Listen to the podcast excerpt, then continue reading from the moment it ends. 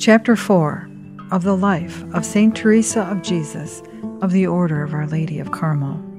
This is a Discerning Hearts recording read by Chris McGregor.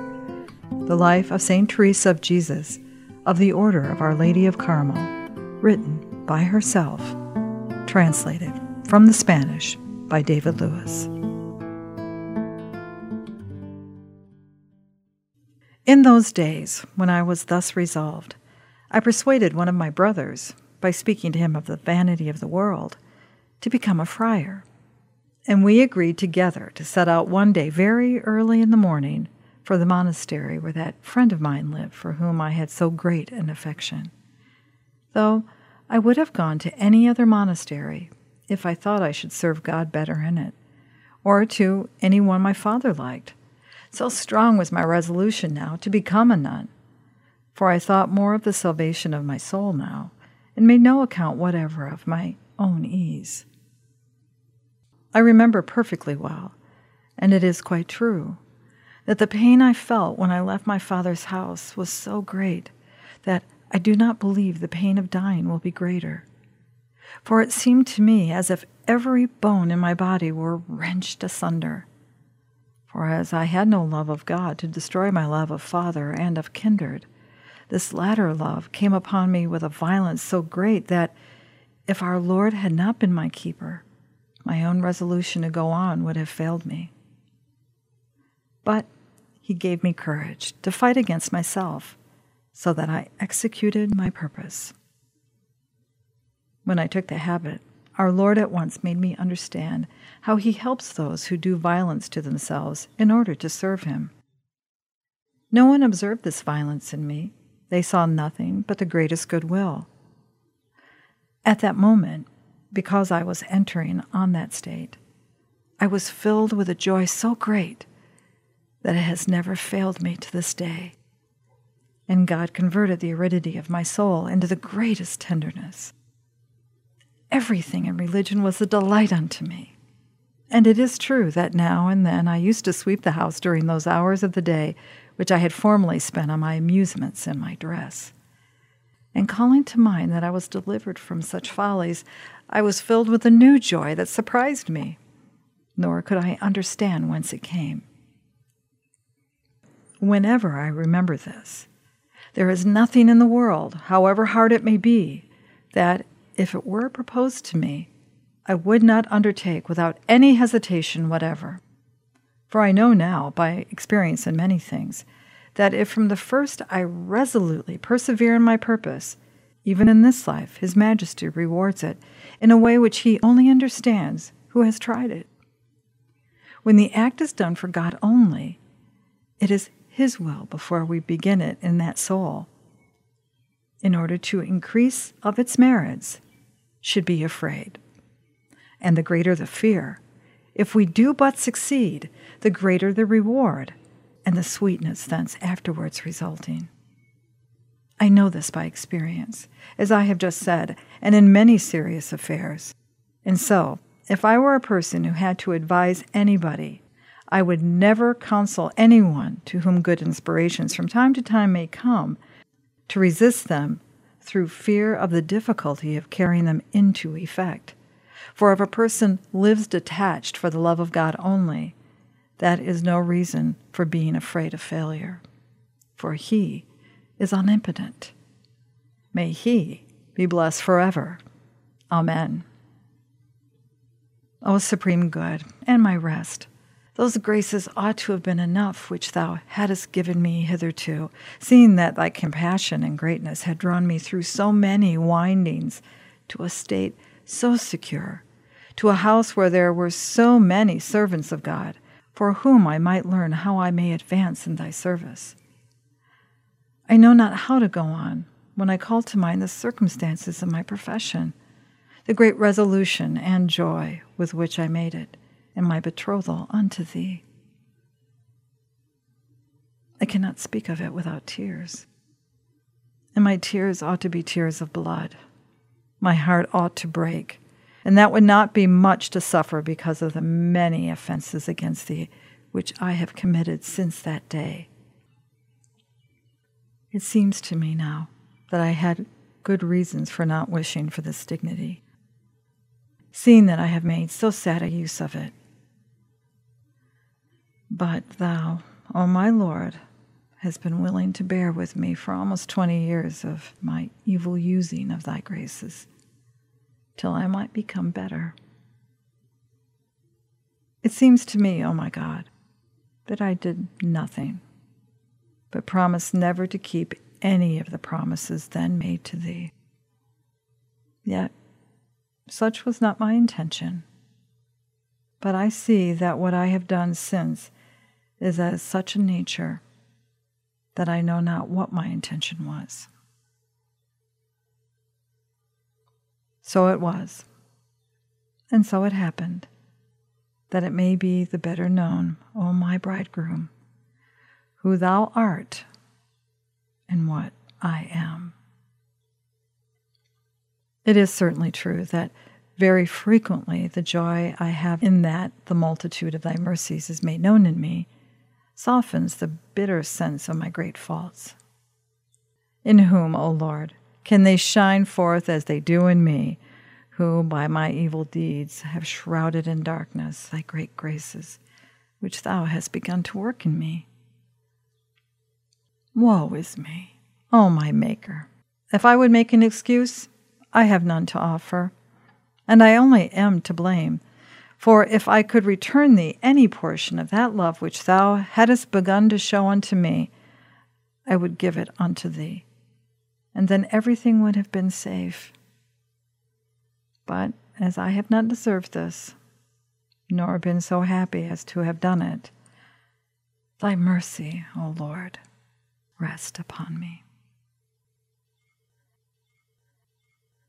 The change in the habits of my life and in my food proved hurtful to my health, and though my happiness was great, that was not enough. The fainting fits began to be more frequent, and my heart was so seriously affected that every one who saw it was alarmed, and I had also many other ailments. And thus it was I spent the first year having very bad health, though I do not think I offended God in it much. And as my illness was so serious, and I was almost insensible at all times, and frequently wholly so, my father took great pains to find some relief. And as the physicians who attended me had none to give, he had me taken to a place which had a great reputation for the cure of other infirmities. They said I should find relief there, that friend of whom I have spoken as being in the house went with me. She was one of the elder nuns. In the house where I was as a nun, there was no vow of enclosure. I remained there nearly a year, for three months of it suffering most cruel tortures, effects of the violent remedies which they applied. I know not how I endured them. And indeed, though I submitted myself to them, they were, as I shall relate, more than my constitution could bear. I was to begin the treatment in the spring, and went thither when winter commenced. The intervening time I spent with my sister, of whom I spoke before, in her house in the country, waiting for the month of April, which was drawing near, that I might not have to go and return. The uncle of whom I made mention before, and whose house was on our road, gave me a book called Tercer Abecedario, which treats of the prayer of recollection. Though in the first year I had read good books, for I would read no others, because I understood now the harm they had done me, I did not know how to make my prayer, nor how to recollect myself. I was therefore much pleased with the book, and resolved to follow the way of prayer it described with my might. I began to spend a certain time in solitude, to go frequently to confession, and make a beginning of that way of prayer with this book for my guide. For I had no master, I mean, no confessor, who understood me, though I sought for such a one for twenty years afterwards, which did me much harm in that I frequently went backwards, and might have been even utterly lost. For, anyhow, a director would have helped me to escape the risks I ran of sinning against God. From the very beginning, God was most gracious unto me though I was not so free from sin as the book required. I passed that by. such watchfulness seemed to me almost impossible. I was on my guard against mortal sin, and would to God I had always been so. But I was careless about venial sins, and that was my ruin. Yet, for all this, at the end of my stay there, I spent nearly nine months in the practice of solitude. Our Lord began to comfort me so much in this way of prayer as in His mercy to raise me to the prayer of quiet, and now and then to that of union. Though I understood not what either the one or the other was, nor the great esteem I ought to have had of them. I believe it would have been a great blessing to me if I had understood the matter. It is true that the prayer of union lasted but a short time. I know not if it continued for the space of an Ave Maria, but the fruits of it remained and they were such that, though I was not yet 20 years of age, I seemed to despise the world utterly. And so I remember how sorry I was for those who followed its ways, though only in things lawful. I used to labor with all my might to imagine Jesus Christ, our good and our Lord, present within me. And this is the way I prayed.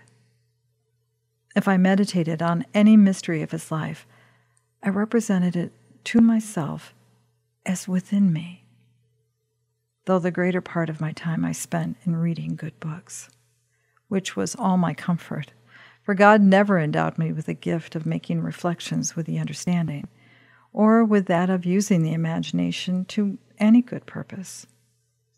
My imagination is so sluggish that even if I would think of or picture to myself, as I used to labor to picture, our Lord's humanity, I never could do it. And though men may attain more quickly to the state of contemplation, if they persevere, by this way of inability to exert their intellect, yet is the process more laborious and painful. For if the will have nothing to occupy it, and if love have no present object to rest on, the soul is without support and without employment. Its isolation and dryness occasion great pain, and the thoughts assail it most grievously. Persons in this condition must have a greater purity of conscience than those who can make use of their understanding. For he who can use his intellect in the way of meditation on what the world is, on what he owes to God, on the great sufferings of God for him, his own scanty service in return, and on the reward God reserves for those who love him, learns how to defend himself against his own thoughts and against the occasions and perils of sin. On the other hand, he who has not that power is in greater danger and ought to occupy himself much in reading, so that he is not in the slightest degree able to help himself. This way of proceeding is so exceedingly painful that if the master who teaches it insists on cutting off the secures which reading gives, and requires the spending of much time in prayer, then I say it will be impossible to persevere long in it.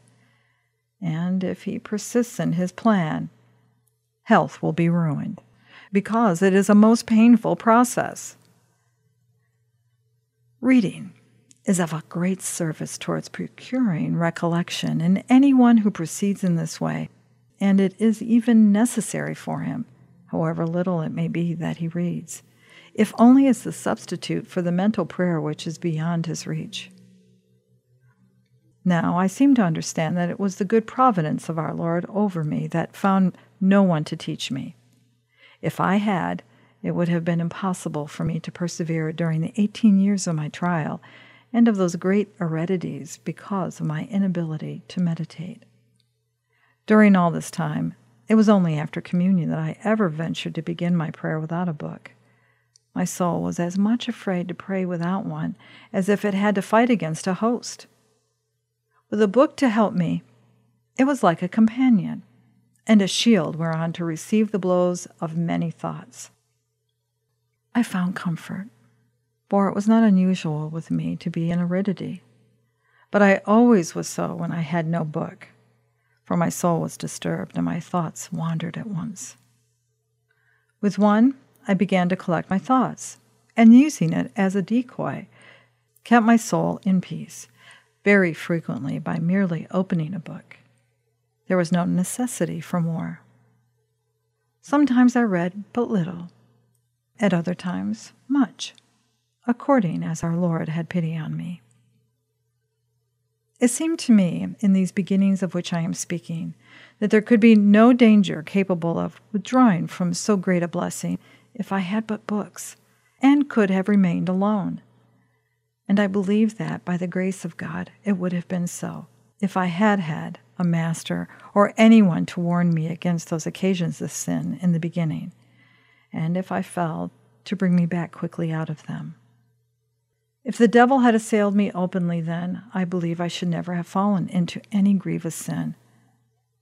But he was so subtle, and I so weak, that all my good resolutions were of little service, though in those days in which I served God, they were very profitable in enabling me, with the patience which His Majesty gave me, to endure the alarming illnesses which I had to bear. I have often thought with wonder of the great goodness of God, and my soul has rejoiced in the contemplation of His great magnificence and mercy. May He be blessed forever, for I see clearly that He has not omitted to reward me, even in this life, for every one of my good desires. My good works, however wretched and imperfect, have been made better and perfected by Him who is my Lord he has rendered them meritorious. As to my evil deeds and my sins, he hid them at once. The eyes of those who saw them he made even blind. He has blotted them out of their memory. He gilds my faults, makes virtue to shine forth, giving it to me himself, and compelling me to possess it, as it were, by force. I must now return to that which has been enjoined me. I say that if I had to describe minutely how our Lord dealt with me in the beginning, it would be necessary for me to have another understanding than I have, so that I might be able to appreciate what I owe to Him, together with my own ingratitude and wickedness. For I have forgotten it all. May He be blessed forever who has borne with me so long. Amen.